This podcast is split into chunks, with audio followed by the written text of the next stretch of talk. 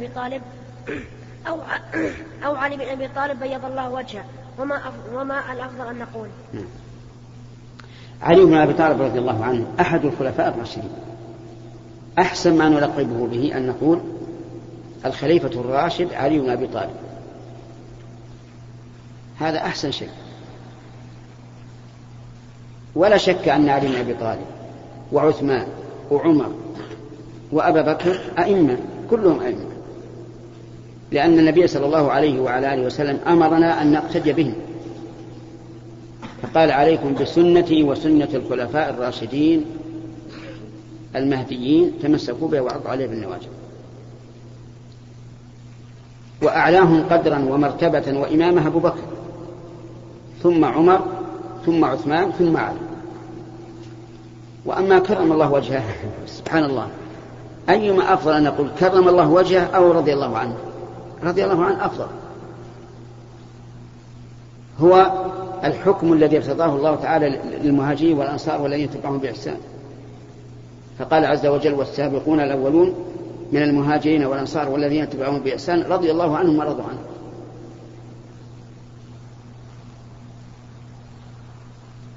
فهمت؟ إذا أحسن ما نقول الخليفة الراشد علي بن أبي طالب رضي الله عنه. هذا أحسن شيء. نعم. عندك. نعم. شيخ من تعمد الأكل أو الشرب بعد سماع المؤذن بخمس دقائق مثلا بحجة أن المؤذن يؤذن على التقويم والتقويم غير دقيق. نعم. فلا بأس. هذا متأول. والتقويم الموجود بين أيدينا تقويم أم القرى. في تقديم خمس دقائق يقينا بالنسبة آه، للفجر. ولكن يبقى النظر الآن حتى يعني لو فرضنا أنه دقيق للغاية أليس الساعات تختلف؟ نعم إذا قدرنا أن أن الأذان خمس وربع مثلا ساعة المؤذن مقدمة خمس دقائق معناه أنه أذن الساعة كم؟ الساعة كم؟ عليت هذا المؤذن ساعة مقدمة خمس والأذان على خمس ربع. فإذا أذن على خمس ربع فالمعنى أنه أنا خمس عشر. أنا خمس عشر ما بعد دخل الوقت. فالمسألة يعني من جهات بالنسبة للثقة من أذان المؤذن. لكن إذا علمنا أن هذا المؤذن رجل حازم ثقة يضبط الساعة تماما. وأذن على التقويم فكما قلت لكم التقويم بالنسبة للفجر مقدم من خمس دقائق ما في إشكال. بالنسبة للغروب حدثني أناس أنهم شاهدوا الشمس مع أنها في التوقيت قد غابت. وهذا يدل على أن التوقيت قد يكون فيه التقديم. لكن نقول الأشياء اللي ما ما بان الأصل إن شاء الله أن التوقيت على على على صواب. وأما ما بان فالذي يتبين خلافه يخالف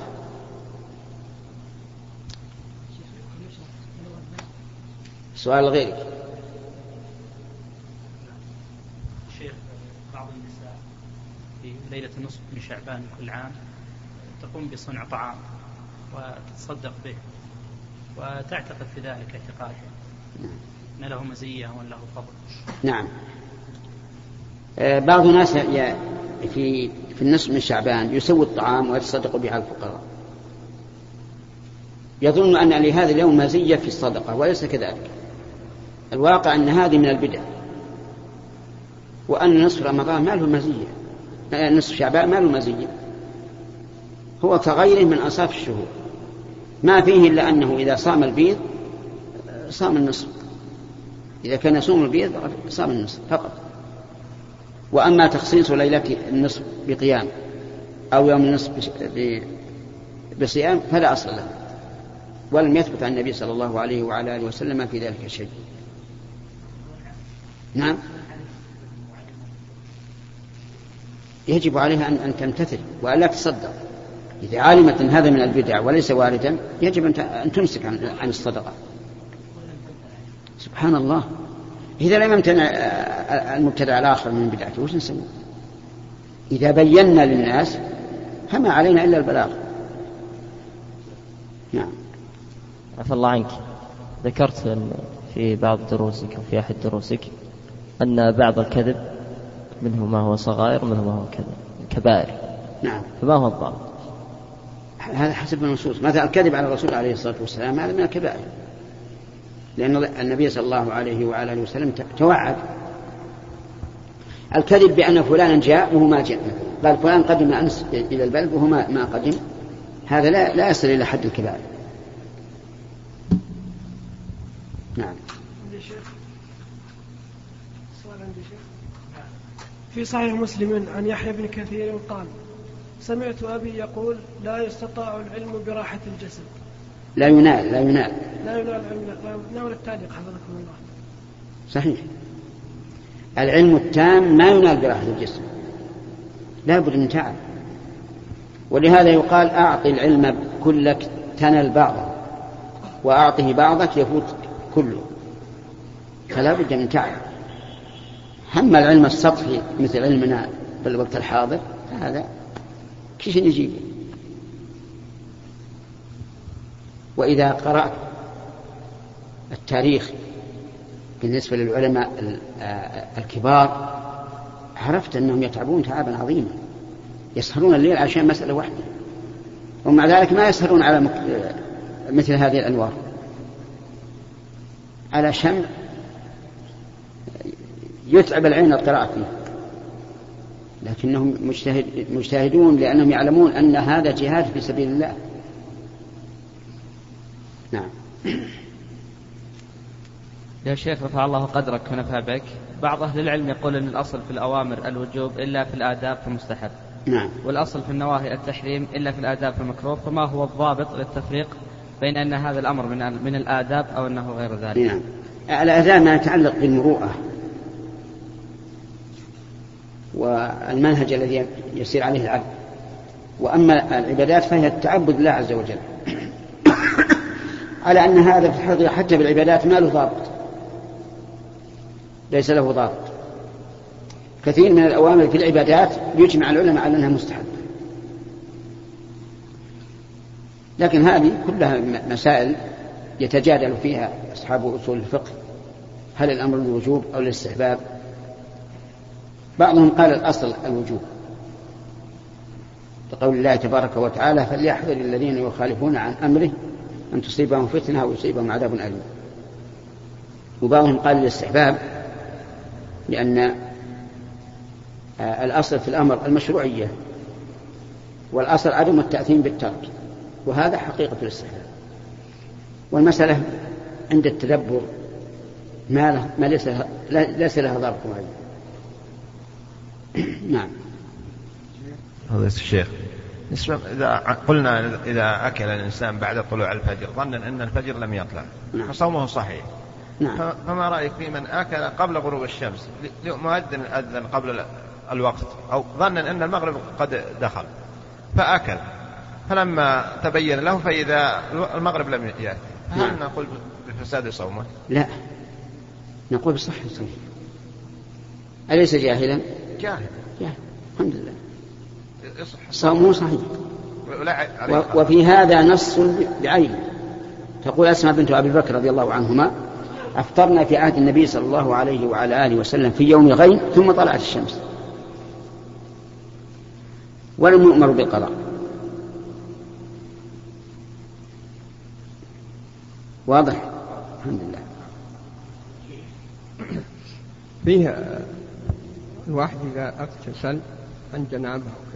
بعدين حصل يعني أحدث أو أو يعني حصل له الحدث بعد إيش؟ ذلك إذا يعني اغتسل رجل من الجنابة. من الجنابة. نعم. بعدين هو حصل له حدث أحدث بعدين يتوضأ وهو مكتشف أو يعني لازم أن يلبس لباس وتوضأ إيه يعني قل يتوضأ وهو عريان. إيه؟ أو لابد أن يتوضأ وهو اعلم بارك الله فيك أن العري إنما يكون عند الحاجة فقط. ولا حاجة به أن يبقى عريان حتى يتوضأ. فليلبس الثياب ثم يتوضأ. أما الوضوء الذي قبل الاغتسال فمعلوم أنه, أنه سوف يخلع ثوبه ثم يشرع في الاغتسال وهو وهو مسبوق بالوضوء. هذا لا يضر. نعم. فضيلة الشيخ. نعم. نفع الله بعلمكم وأزل مثوبتكم آه، ما رأيك بالتمثيل في المدارس؟ يأمرون بإقامة حفلات لكن التمثيل في المدارس ما هو الضابط الشرعي جزاك الله خير. آه، بعض العلماء الإخوان المعاصرون أو المعاصرين يمنع من التمثيل مطلقا. وبعضهم يسرف فيه ويتجاوز الحد. والوسط خير الأمور. بعضهم يسرف في إباحته ويجعل الذكر يمثل دور الأنثى والأنثى تمثل دور الذكر وربما يمثل العبادات الصلاة مثلا. وما أشبه ذلك. هذا لا يجوز.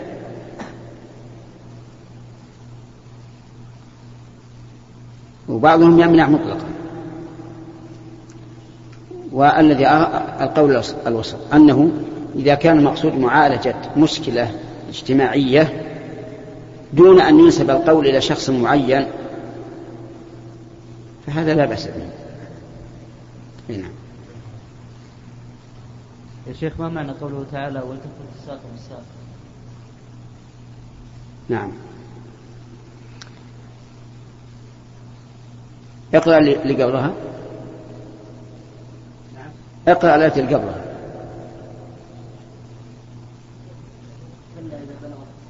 نعم. كمل. ها.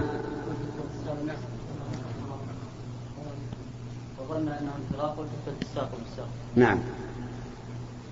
إلى ربك يوم المساء الساق ساق الرجل التفت الساق بالساق يعني انضم بعضهما إلى بعض. تذكيرا للإنسان بأن هذه الساق التي الآن يمشي بها ويأكل بها سوف يأتي اليوم التي يلتف بعضها إلى بعض فلا تتحرك. واضح؟ ويحتمل أن المعنى التفت الساق بالساق يعني تراكمت الشدائد. لأن الساق تطلق على الشدة لكن المعنى الأول أبلغ وأعظم تصويرا لحال الإنسان. إذا بلغت روحه التراقي وطلب من يقرأ من يقرأ وأيقن أنه مفارق والتف ساقه بالساق الأخرى هذا أشد. أبلغ بالزجر وتذكير هذه الحال. نسأل الله أن يميتنا وإياكم على الإسلام. نعم. هل يصح ولد الابن أن يسلم على زوجة جده؟ زوجة جده. نعم. نعم. يصح. وجد جده. نعم. أي نعم. زوجته غير ها؟ غير جدته يعني. أي لا جدته لأن الأصول وإن علوا زوجاتهم من من محارم أحفادهم. وأسباطهم أيضا. بهذا المناسبة أقول لكم بارك الله فيكم إذا تزوج الإنسان امرأة إذا تزوج امرأة صار أصله محرما لها. من أصله؟ الآباء والأجداد والنعم. وصار أبناؤه محارم لها. وأبناء أبنائه وأبناء بناته محارم لها. وصارت وصارت أصول الزوجة من محارم الزوج يعني أمهاتها وجداتها. هذه الثلاث بمجرد العقد يثبت فيها الحكم. الرابع فروع الزوجة يعني بنات يعني بنات بناتها لا يكون الزوج محرما لهن حتى يدخل بأمهن كما قال عز وجل وربائبكم اللاتي في حجوركم من نسائكم اللاتي دخلتم بهن فإن لم تكونوا دخلتم بهن فلا جناح عليكم. نعم. شيخ عفى الله عنك.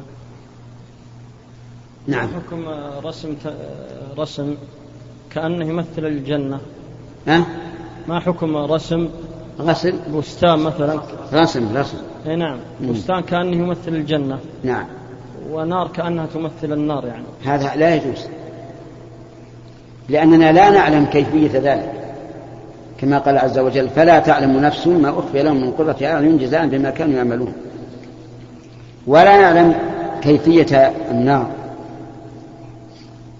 هي فضلت على نار الدنيا بتسع وستين جزء جزءا.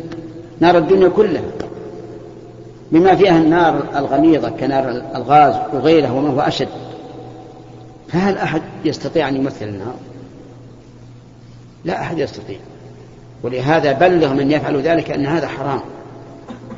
ومع الأسف الشديد أن الناس الآن جعل بدأوا يجعلون الأمور الأخروية كأنها أمور حسية مشاهدة. رأيت ورقة مكتوب فيها تنقلات مربعات كذا الموت خط مربع آخر القبر خط مربع آخر القيامة وهكذا. هذا كأنه صور ما بعد الموت خطوط مربعات هندسية. جرأة عظيمة والعياذ بالله. ثم يقال ما الذي أدراك أن هذا بعد هذا؟ نحن نعلم أن القبر بعد الحياة الدنيا وأن البعث بعد القبر لكن تفاصيل ما يكون يوم القيامة من الحساب والموازين وغير ذلك من يعلم الترتيب؟ لكن هذه جرأة. جرأة عظيمة ولا غريب أن هذه الورقة توزع. لكنها من جملة ما يوزع الآن على الناس من الأوراق المكتوبة على الرسول عليه الصلاة والسلام. فيجب الحذر والتحذير من هذه الأوراق. نعم. نعم. ها؟ لا السائل لا.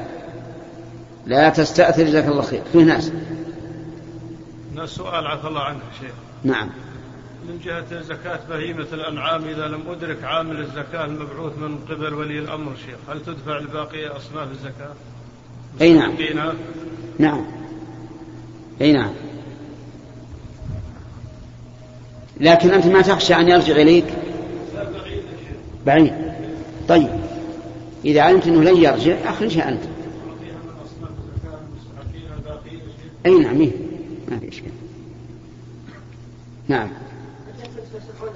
الجنة بغير حساب ولا عذاب. ذكرتم في كتابكم القول المفيد. ثلاث أقوال قلتم قد يكون الصحابة. نفيتم ذلك قلتم أن الصحابة أكثر من سبعين ألف. وذكرتم أنهم قد يكونوا مهاجرين أو قد يكونوا من كان مع النبي صلى الله عليه وسلم في مكة. ثم قلتم هذه المسألة تحتاج إلى مزيد من البحث. نعم. فما الذي ترجح لديكم حفظكم الله؟ سبعين ألف ورد في مسند الإمام أحمد بسند صحيح. أن مع كل واحد سبعين ألف. فلا يستطيع أن يصير حصر. نقول إن النبي صلى الله عليه وسلم حصر هؤلاء بالأوصاف لا بالتعيين. فقال هم الذين لا يسرقون ولا يكتمون ولا يتطيرون وعلى ربهم يتوكلون. نعم بعده. يا شيخ هل ما هو الراجح في سماع الموتى؟ إيش؟ ما هو الراجح في سماع الموتى؟ سماع الموتى؟ هم يسمعون الكلام ما هو الراجح؟ نعم. الراجح أن ما جاءت من السنة هذا ثابت ما في إشكال. كما جاء في الحديث إن الإنسان إذا انصرف عنه أصحابه بعد دفنه يسمع قرعا عالي وكما ثبت عن النبي صلى الله عليه وعلى آله وسلم أنه وقف على القتلى في قليل بدر يؤنبهم ويوبخهم. ولما قالوا يا رسول الله كيف تكلم هؤلاء؟ قال ما أنتم بأسمع لما أقول منه. ومثل ما جاء في الحديث أيضا ما من مسلم يسلم على قبر يعرفه في الدنيا إلا رد الله عليه روحه فرد عليه السلام. وإلا في الأصل أنهم لا يسمعون لأن أرواحهم قد فارقت أجسادهم. لكن ما جاءت في السنة لا بد من الإيمان به. نعم. جن الإنسان أو إذا أغمي عليه في رمضان هل يقضي أو لا؟ في أثناء اليوم ولا كل الشهر؟ نعم. أما المجنون فلا يقضي بالاتفاق لأنه رفع عنه القلم. وأما المغمى عليه ففيه خلاف. والصحيح أنه لازمه القضاء. ولا يصح قياسه على النائم لوجهين الوجه الأول أن النائم صومه صحيح ولو استغرق ثلاثة أيام. الوجه الثاني أن النائم يستيقظ إذا أوقظ والمغمى عليه لا يستيقظ. فهو فاقد للعقل وليس عليه قضاء. نعم. إذا فاق يصوم بقية الشهر. ولا يقضي ما فات. نعم. الله إليك. امرأة تسكن في البدو يا شيخ ووضعت طفلها في بيت الشعر وجاءت رياح ووقع البيت على الطفل فمات فهل عليها شيء؟ ليس عليها شيء لأن المرأة لا لم تفرط وضعته في في البيت حسب العادة وجاء أمر من الله عز وجل فليس, فليس عليها شيء أبدا. نعم.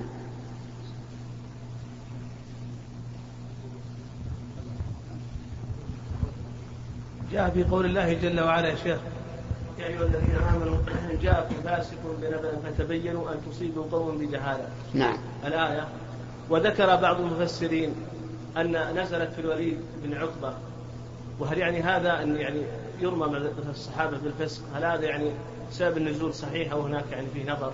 مسألة أنه سبب أنه سبب النزول. هذا شيء ومسألة أنه يكون في الصحابة فاسق. نعم يكون فيهم فاسق. لكنه كالشعرة البيضاء في جلد الثور الأسود. قليل جدا. والأصل فيهم العدالة. وإلا فيهم من زنى وفيهم من سرق وفيهم من شرب الخمر. لكن هذا نادر. فلا يجوز أن يجعل من هذا قاعدة في أن الصحابة غير عدول كما فعلت الرافضة. الرافضة لا يرون الصحابة عدولا إلا نفرا قليلا من آل البيت ومن, ومن عينوه من غيرهم. والصواب أن الأصل في الصحابة العدالة وأن ما جرى من بعضهم من الذنوب مغمور في جنب الفضائل التي اتصفوا بها. وإلى هنا ينتهي هذا اللقاء وإلى اللقاء القادم إن شاء الله في يوم 24 والحمد لله رب العالمين وصلى الله وسلم على نبينا محمد وعلى آله وأصحابه ومن تبعهم بإحسان إلى يوم الدين. أيها الأحبة يسرنا أن نكمل ما بقي من هذا الشريط بهذه المادة. الحمد لله وكفى وسلام على عباده الذين اصطفى وأشهد أن لا إله إلا الله وحده لا شريك له له الحمد في الآخرة والأولى وأشهد أن محمدا عبده ورسوله المصطفى وخليله المجتبى. صلى الله عليه وعلى آله وأصحابه ومن بهداه مهتدى وسلم تسليما كثيرا. أما بعد فيا عباد الله إن بعض الناس يعظمون ليلة النصف من شعبان ويخصونها بصلوات كثيرة أو قليلة وكذلك النصف يخصونه بالصيام ولكن هذا لا أصل له في صحيح السنة. فلم يرد عن النبي صلى الله عليه وعلى آله وسلم أحاديث في تخصيص ليلة النصف بقيام بل الأحاديث في ذلك موضوعة مكذوبة على رسول الله صلى الله عليه وعلى آله وسلم كما صرح بذلك كثير من المحققين. وكذلك يوم النصف منه لا يخص بصيام لأن النبي صلى الله عليه وعلى آله وسلم لم يخصه بصيام ولم يحث على تخصيصه بصيام نعم كان هذا الشهر أعني شعبان يكثر فيه النبي صلى الله عليه وعلى آله من الصيام حتى كان يصومه إلا قليلا. ومن الناس من إذا كان يوم النصف صنع طعاما وتصدق به على الفقراء وعلى الجيران ولا شك أن الصدقة بالطعام من أفضل الأعمال ولكنها لا تخصص بيوم ولا بمكان إلا بدليل من كتاب الله أو سنة رسوله صلى الله عليه وعلى آله وسلم ولا دليل في الكتاب ولا في السنة على أن النصف على أن يوم النصف من شعبان يخص بكثرة الصدقة والطعام. وكذلك لا ينبغي أن يتخذ عيدا يجتمع فيه الأقارب عند بعضهم ويتزينون ويفرحون لأن ذلك لم يرد عن النبي صلى الله عليه وعلى آله وسلم. ومن المعلوم أن الأعياد الشرعية ثلاثة لا رابع لها. عيد الفطر وعيد الأضحى وعيد الأسبوع وهو يوم الجمعة. أيها الإخوة اعلموا أن كل سعي تسعون فيه وليس له أصل من كتاب الله. ولا سنة رسول الله صلى الله عليه وعلى آله وسلم تبتغون به التقرب إلى الله فإنه لا يزيدكم من الله إلا بعدا. لأن النبي صلى الله عليه وعلى آله وسلم حذر من البدع تحذيرا تحذيرا بالغا فقال عليه الصلاة والسلام إياكم ومحدثات الأمور. ولنا فيما صح من شريعة الله لنا فيه كفاية ونسأل الله تعالى أن يعيننا على فعله. واعلموا أن خير الحديث كتاب الله وخير الهدي هدي محمد صلى الله عليه وعلى آله وسلم وشر الأمور محدثاتها وكل محدثة يعني في دين الله بدعة وكل بدعة ضلالة. فعليكم بالجماعة. اجتمعوا على السنة. لا تتفرقوا في دين الله. فتفشلوا وتذهب ريحكم. وأكثروا من الصلاة والسلام على نبيكم محمد صلى الله عليه وعلى آله وسلم فإن من صلى عليه مرة واحدة صلى الله عليه بها عشرا. اللهم صل وسلم وبارك على عبدك ونبيك محمد. اللهم ارزقنا محبته واتباعه ظاهرا وباطنا. اللهم توفنا على ملته اللهم احشرنا في زمرته اللهم أدخلنا في شفاعته اللهم أسقنا من حوضه اللهم اجمعنا به في جنات النعيم مع النبيين والصديقين والشهداء والصالحين.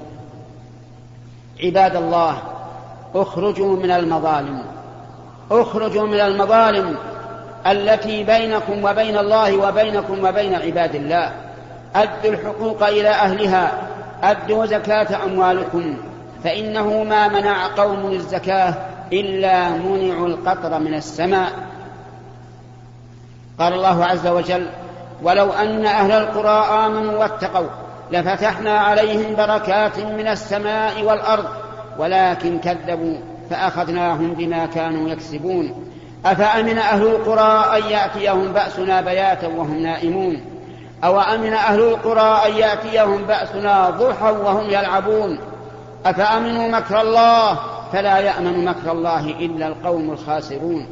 وقال نوح لقومه استغفروا ربكم إنه كان غفارا يرسل السماء عليكم مدرارا ويمددكم بأموال وبنين ويجعل لكم جنات ويجعل لكم أنهارا. اكثروا من الاستغفار. ادوا المظالم إلى أهلها. عمال يشكون من كفلهم بأنه لم يعطهم أجورهم لمدة شهور فعلى هذا أن يتقي الله عز وجل. عليه أن يتقي الله وأن يعلم أن هذا الأجير الذي استأجره اليوم واستضعفه سيكون له سلطان عليه يوم القيامة. قال النبي صلى الله عليه وعلى آله وسلم مطل الغني ظلم. وقال صلى الله عليه وعلى آله وسلم اتقوا الظلم فإن الظلم ظلمات يوم القيامة. أكثر من الاستغفار. ومن سؤال الله تعالى أن يغيث البلاد والعباد وأننا نسأل الله تعالى أن يغيثنا. اللهم أغثنا. اللهم أغثنا. اللهم أغثنا يا ذا الجلال والإكرام. اللهم أسقنا الغيث والرحمة ولا تجعلنا من القانطين. اللهم أسقنا الغيث والرحمة ولا تجعلنا من القانطين. اللهم أسقنا الغيث والرحمة ولا تجعلنا من القانطين. اللهم سقيا رحمة لا سقيا بلاء ولا عذاب ولا هدم ولا غرق. ربنا ظلمنا أنفسنا وإن لم تغفر لنا وترحمنا لنكونن من الخاسرين. اللهم أغثنا اللهم أغثنا اللهم أغثنا. اللهم اغفر لنا ولوالدينا ولجميع المسلمين. اللهم أعز الإسلام والمسلمين.